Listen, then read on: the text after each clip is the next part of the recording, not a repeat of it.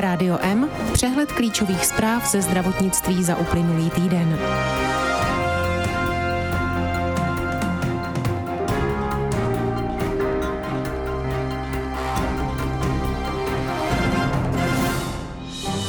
Lidé nad 60 let by měli dostávat AstraZeneca a Janssen.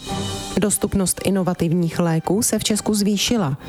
Česko je v očkování stále podprůměrné, horších je jen sedm zemí Evropské unie. Vakcína Moderna u nás zkracuje očkovací schéma. Postcovidová rehabilitace pomáhá lidem po covidu. Pneumokokové nákazy loni významně klesly. Ve Spojených státech amerických schválili nový lék proti Alzheimerově chorobě. Slovensko očkuje ruským sputnikem, lidé nemají zájem. Rádio M z českého zdravotnictví. Vektorovými vakcínami AstraZeneca a Janssen mají být podle nového doporučení Ministerstva zdravotnictví přednostně očkováni zájemci starší 60 let věku. Důvodem je vzácné riziko vzniku krevních trombos po očkování těmito vakcínami u mladších ročníků. Úřad tímto reaguje na před několika týdny vydané doporučení České vakcinologické společnosti a Státního ústavu pro kontrolu léčiv.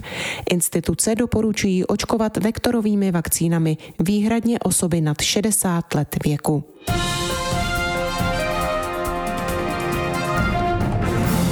Novým ředitelem Institutu postgraduálního vzdělávání ve zdravotnictví je Roman Škulec. Do funkce ho jmenoval na základě výsledků výběrového řízení ministr zdravotnictví. Na pozici, v níž vystřídal Antonína Malinu, nastoupil ve středu 9. června. Docent dr. Roman Škulec, PhD, do svého jmenování pracoval jako přednosta pro vědu a výzkum na klinice anesteziologie, perioperační a intenzivní medicíny v Masarykově nemocnici v Ústí nad Labem. Ta patří do portfolia nemocnic Krajské zdravotní, v níž v posledních měsících jako předseda představenstva působil současný ministr zdravotnictví Adam Vojtěch.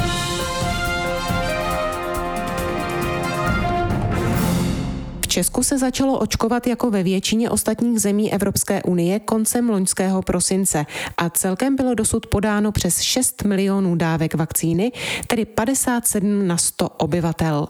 Česká republika v Evropské unii zaostává a hůře je na tom jen sedm unijních zemí.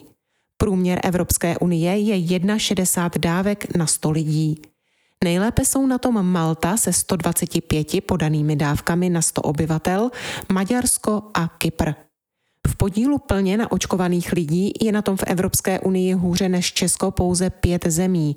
V České republice je to 16,8% obyvatel, unijní průměr je 21,17 při očkování proti novému typu koronaviru postupují nejrychleji ze všech zemí světa Spojené arabské emiráty, kde bylo podáno 135 dávek vakcín na 100 obyvatel. Podle podílu plně naočkovaných lidí je na tom na světě nejlépe z větších států Izrael, kde má kompletní vakcinaci za sebou přes 59% obyvatel.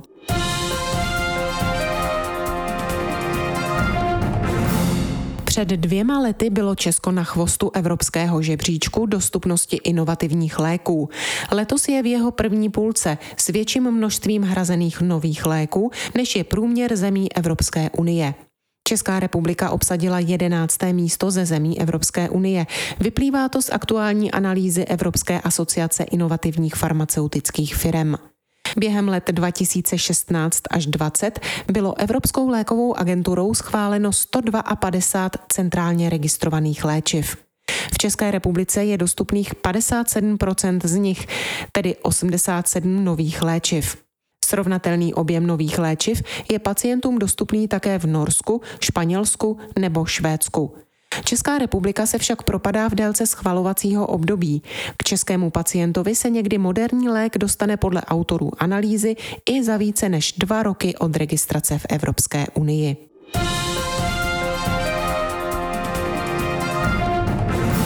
Vakcína Moderna v druhé dávce se nově podává po 25 až 35 dnech od aplikace první dávky. Dosud ji zdravotníci směli podat nejdříve po 38 až 42 dnech. Zkrácené očkovací schéma schválila vláda. Ke zkracování intervalu druhé dávky očkování proti COVID-19 už přistoupily v minulých týdnech některé evropské země, hlavně kvůli rychle se šířící delta indické mutaci koronaviru.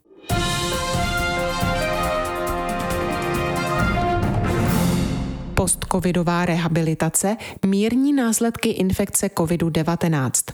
Podle odhadu pneumologů následky trpí přes 10% pacientů. Na jejich léčbu se nyní orientují lékaři a fyzioterapeuti ve fakultní nemocnici u svatéAny v Brně.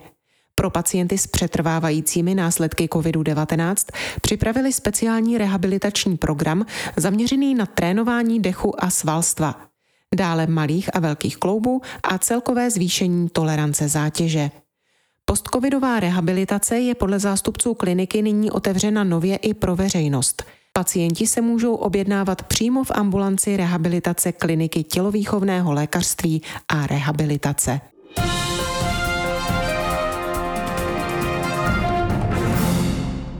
Na pneumokokovou infekci u nás loni zemřelo 42 pacientů, včetně tříletého dítěte bez očkování. Nejvyšší smrtnost po nákaze pneumokokem je u pacientů ve věku 40 až 64 let.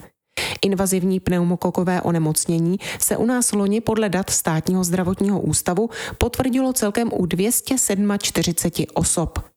Ve srovnání s rokem 2019 je to o 236 pneumokokových infekcí méně.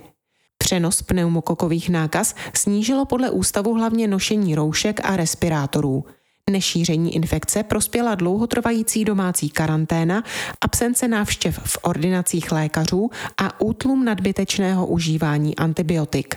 Svou roli v počtu nákaz ale sehrálo i nevyšetřování pneumokoků u některých pacientů.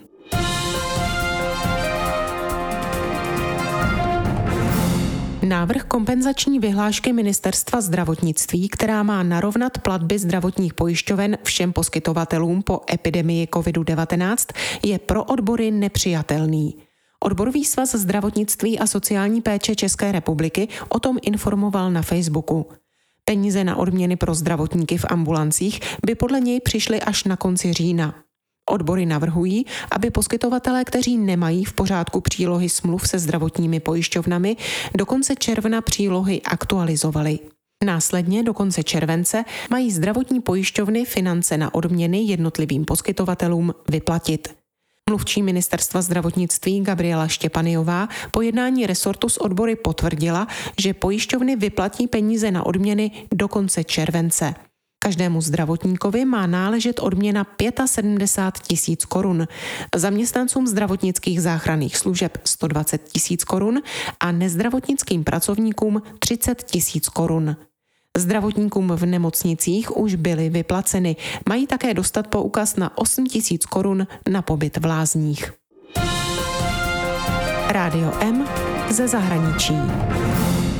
Americký úřad pro kontrolu potravin a léčiv schválil nový lék proti Alzheimerově chorobě. Jde o první lék, který cílí přímo na mechanismy, jež onemocnění způsobují a nesnaží se jen tlumit jeho příznaky. Látka aducanumab společnosti Biogen se podává jednou měsíčně infuzí. Jejím cílem je zpomalit zhoršování kognitivních funkcí, například zmírnit poruchy paměti a myšlení. FDA ve svém rozhodnutí uvedl, že lék neprokázal svou účinnost zcela bez pochyb.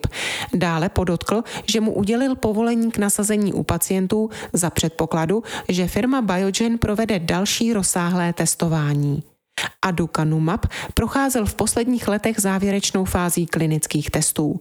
Tu však vědci zastavili poté, kdy výsledky neukazovaly lepší zdravotní stav u pacientů přijímajících lék oproti těm, kterým bylo podáno placebo. Firma Biogen nicméně s odkazem na vlastní studie uvedla, že se u některých pacientů výrazně zmírnily příznaky choroby.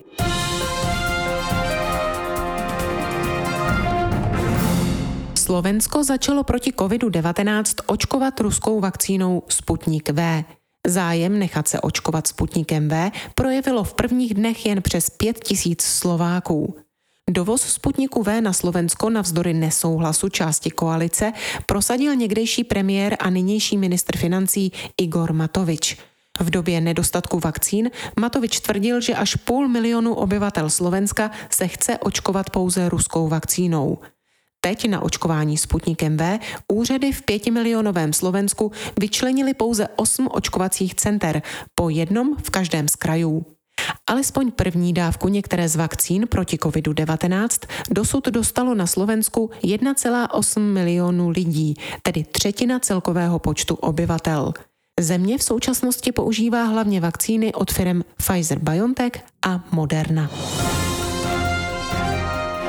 To byly zprávy uplynulého týdne, které připravila Marcela Alfeldy Šperkerová. Naslyšenou příští pondělí se těší od mikrofonu Marcela Žižková.